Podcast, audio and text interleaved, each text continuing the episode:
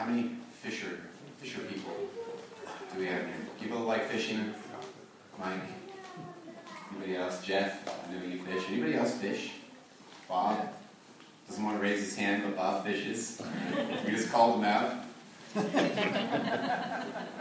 So I got off to a really rough start with fishing, which I'm going to describe. Two of my uncles are fishermen. One was a commercial fisherman until he had this nasty fall. I think he broke his neck or his back, and that was it for him.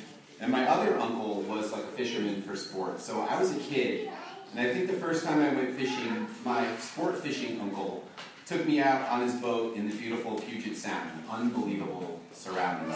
I still remember going out into the deep waters one morning really early. This boat ride was like the most fun thing I've ever experienced. I couldn't believe how much fun it was. But then we started fishing.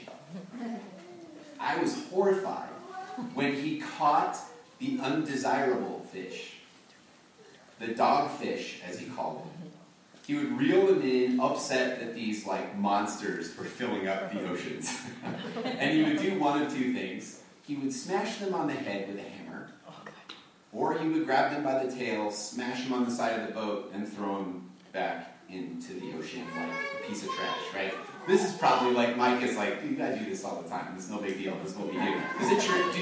Is that a normal thing? I don't do that. But okay. Yeah, what have you said? Yeah, I do that every day. I love doing things with it. Yeah, sorry, I totally put you on the spot. What answer are you going to give? I probably do some of that, though. Yeah. I would imagine. Yeah. Yeah, I was horrified as a little kid, right? So, and my uncle's this deeply Christian man. But what I realized in that moment was that we were praying for two radically different things. He's praying that he's going to catch the right kind of fish. I'm praying that, please God, do not let me catch anything, so that I do not have to hit any living creature over the head with a hammer, right? After this traumatic experience, I hardly ever fished again until adulthood, right? So, every summer, the guys in my small group take a fly fishing trip to the mountains. This was a moment for me, right? The first of these trips, somewhere around 9 years ago, it brought back these horrible memories of this fishing experience that I had with my uncle. I was thinking in my head, this fish smashing experience that's permanently ingrained in my mind. And at first, when we started talking about going fly fishing, I'm I don't know if I really want to go. I don't want to smash anything. And then I was this was great. I was thrilled to learn that on these trips, we were going to use barbless hooks, and we were going to release all the fish unharmed back into the, sort of unharmed, but you know what I mean. You catch them, you put them back, you hope they live. So my anxiety still got the better of me. I still prayed the same fishing prayer that I had 30 years ago. And my prayer was, God, I'm really happy to be with my friends enjoying this beautiful place, but please do not allow me to catch any fish. Okay? No joke. I don't think I've told you this. I haven't even admitted it to the guys that I go with.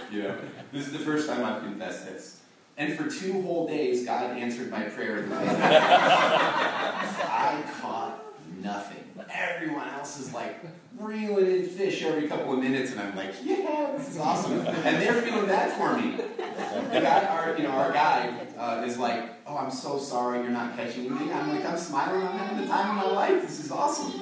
And then with about 20 minutes left of fishing, after 2 full days of fishing, I spotted this beast of a fish, this defiant trout that was watching these fake flies just go right by the front of his face and didn't move a muscle.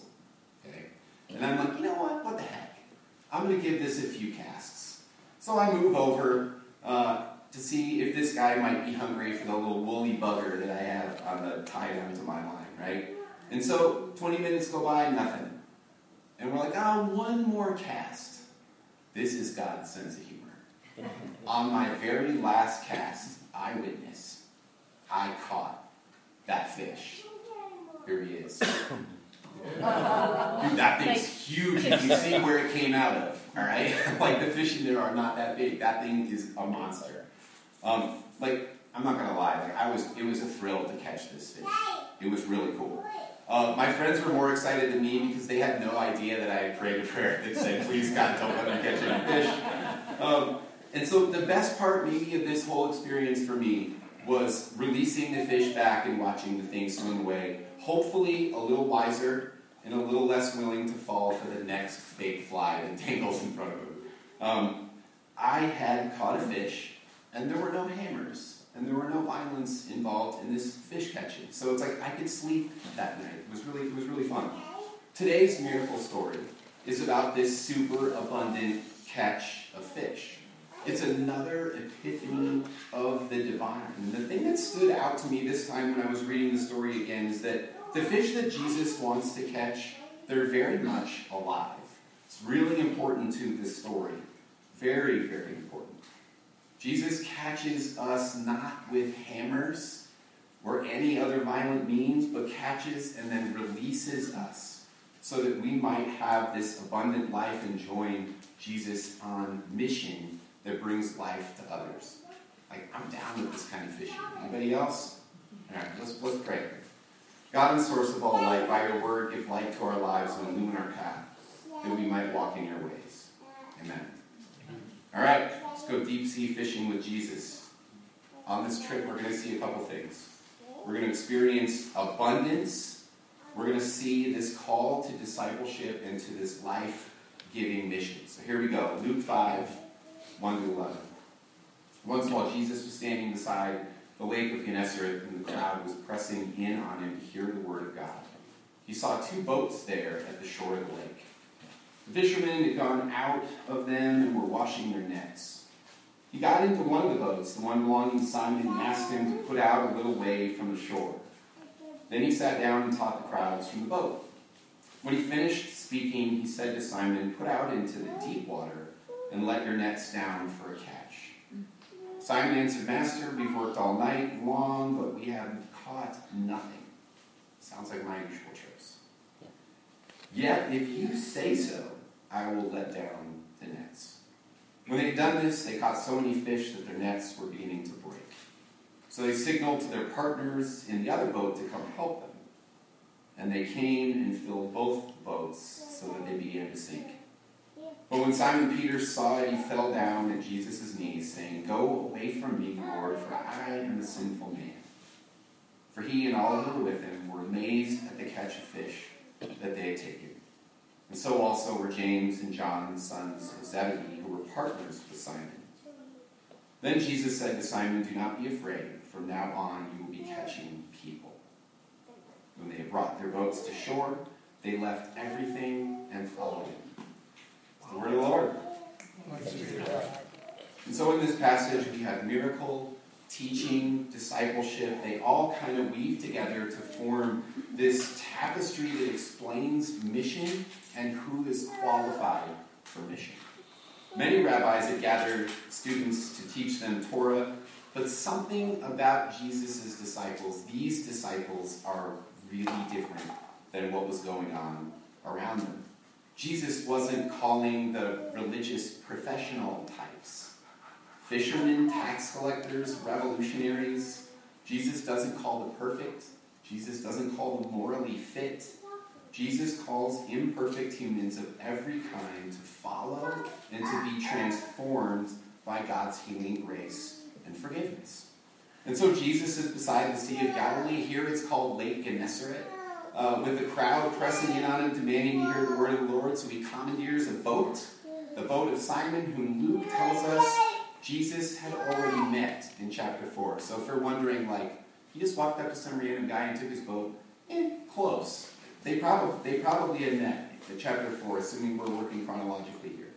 And so Simon, who was later renamed Peter, his brother Andrew, and these two other brothers, James and John, they're small business owners, they're partners in the fishing business. They had survived a brutal night of fishing. The only reason that there was any room in the boat for Jesus at all was the fact that they had caught zero fish, right? Otherwise, Jesus wouldn't even be able to fit in the boat. They're angry, they're frustrated, they're having to prepare to go home to see their families with no money to show for their hard work, empty-handed. Peter obliges, he takes the teacher out to sea so that he can do his thing. We have no idea what Jesus taught that day. That's not what's important to Luke. What's important to Luke is that Peter is coming into focus. And Jesus tells Peter, put out into the deep water and let your nets down for a catch. There's more than a little irony here. Most likely what? The son of a stonemason or a carpenter telling the professional fisherman how to fish. Like, this is like me telling my daughter's best friend, Avery, who comes here once in a while, who's a 4-point-something math major at California State Channel Islands. That's like me telling her how to do calculus. The truth is, I don't even know what calculus is. That's no joke. I don't even know what it is. He offers Peter this unsolicited advice. Of course, Peter thinks this is an exercise in futility. Against his professional judgment, he begrudgingly puts the boat out into the deep waters and he drops the nets. The master gave him a command. Peter was responsive. The result was, of course, the single biggest catch of his life. Like, think about it this way. This is Peter's winning lottery ticket. This guy strikes gold, and he is going to take that winning lottery ticket, set it down, and walk away from it. This is amazing stuff, what's happening here. There's so many fish, they have to enlist the boat of James and John just to haul all these things in, right? And so hopefully this reminds us of something. A few weeks ago, there was another text that we looked at the wedding of Cana.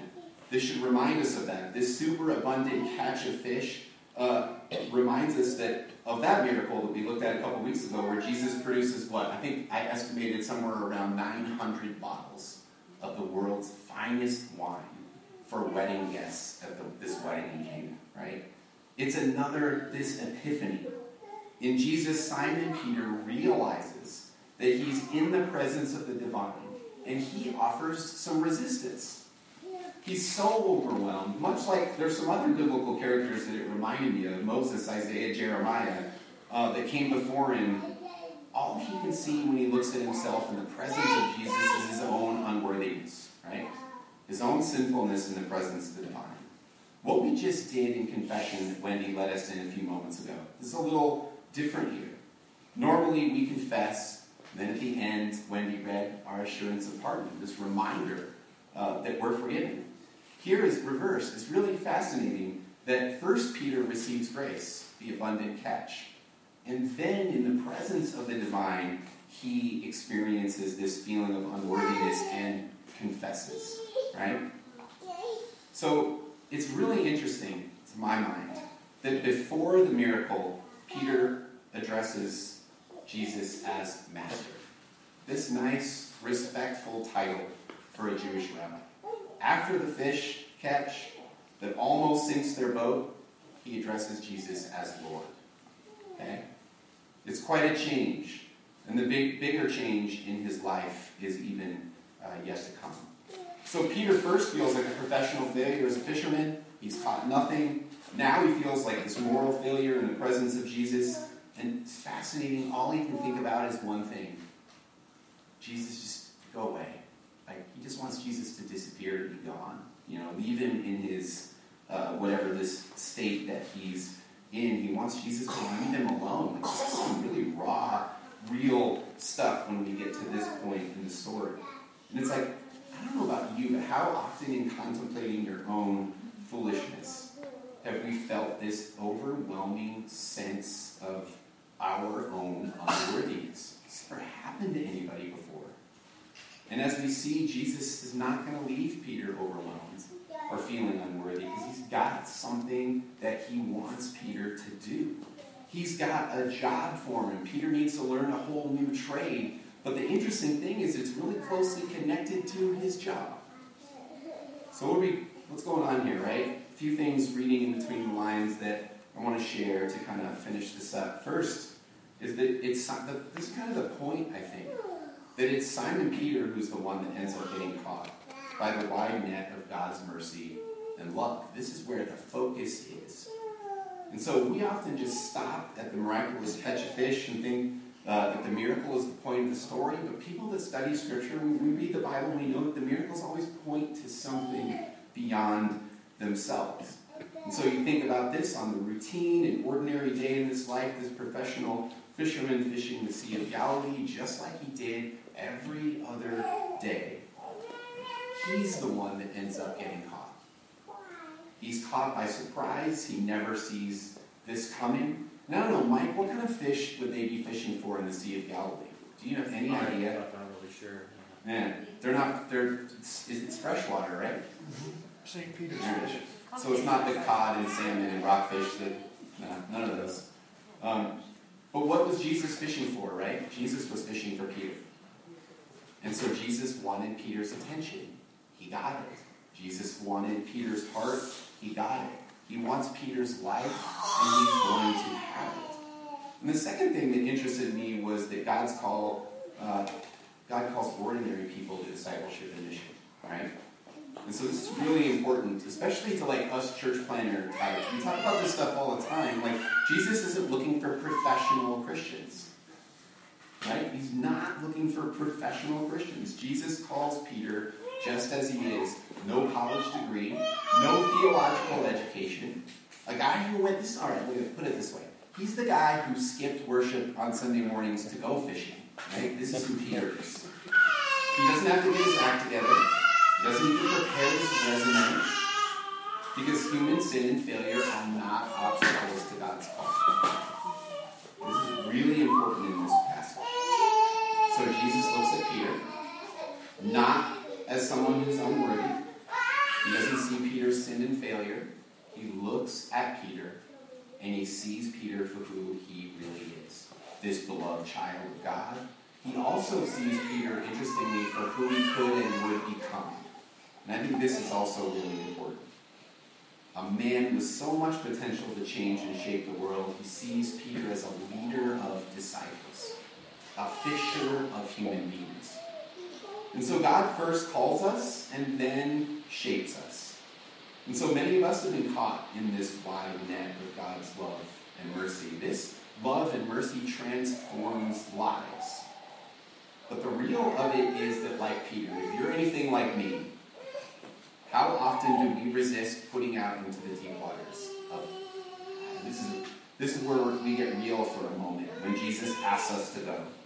Now, here's what you need to know about the sea. Very powerful symbol of chaos to first century Jews.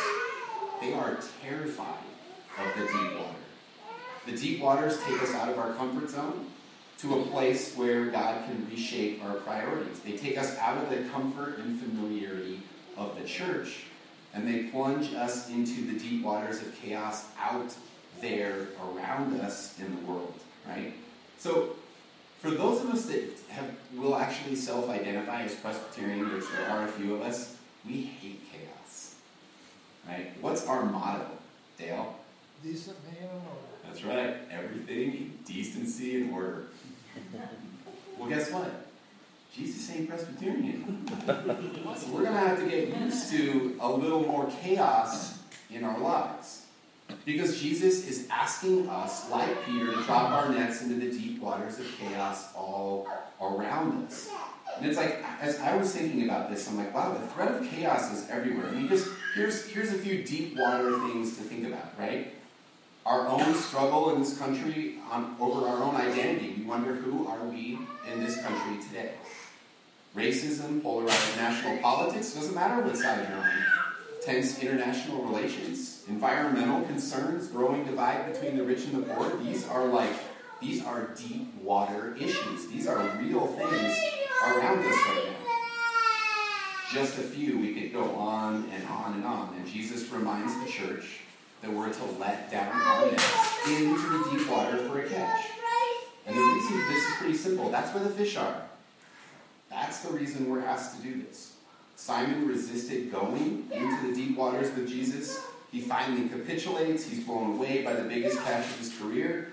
It's this miracle that's supposed to help us reflect on Christ's mission in the world. Jesus says, follow him into mission, into the deep waters of chaos, into the real issues with real people. And Luke reminds us of this mission in his sequel. We call it Acts in the New Testament. And he writes, but you will receive power when the Holy Spirit comes upon you. You will be my witnesses in Jerusalem. There's the baby pool. You're in about a foot of water. In all Judea, it's waist deep. In Samaria, it's over your head at this point. And to the ends of the earth. Right? This is what he writes later. And so this story serves as this call to follow Jesus on a mission to reorient our lives around God's priorities. And we don't have to wait until we feel worthy or ready. Jesus says, just like he did to Peter, you're worthy today. You're ready today. Jesus will now catch people through Simon Peter. So it is with us that Jesus wants to catch people through you and through me. Jesus asks us to follow him into the deep waters of chaos, of real life, because that's where people need Jesus the most. Now, fishing carries with it. We started off with this connotation, this kind of violent image of fishing. The fish that Peter caught in those nets, they didn't live, right? You know that. The dogfish that my uncle smashed on the side of the boat or hit over the head with a hammer and threw back, they didn't make it. And so, but to me, this is really important. This is where I just want to be clear for one second. And this is my own inner thing. Like, this is not the group of people who needs to hear this, but I feel as if I must say it. And so I want to be super clear about this. There's no disposable people, right? Violence of any kind is not justified by some envisioned positive outcome. This is important in this story, and I'll tell you why in just a second. Mission never requires a hammer, unless you're building a habitat house. Right? And the thing is, like, too much of Christianity's colonial and imperialist past has perpetrated violence on all kinds of marginalized people groups and subcultures here and around the world, and this is not what we're talking about here.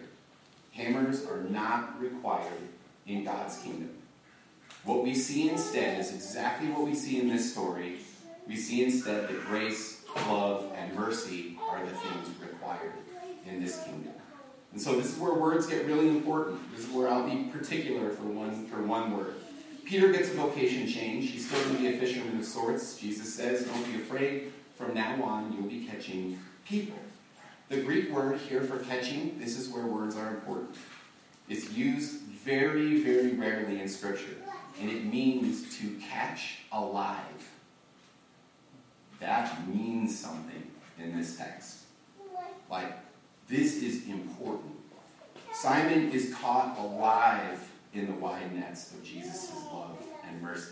He's caught unharmed and then released to join Jesus on mission. Simon being caught by Jesus actually comes alive, like he'd never been alive before in his entire life. This guy, because of this, is going to change the world with 11 other people. Right? His life is never going to be the same. What is this text saying to us? People are to be caught alive, not bludgeoned with a hammer. We enter into the chaos of others, not with a hammer to smash people into believing, but we're going with us is love, the love and mercy of Jesus Christ.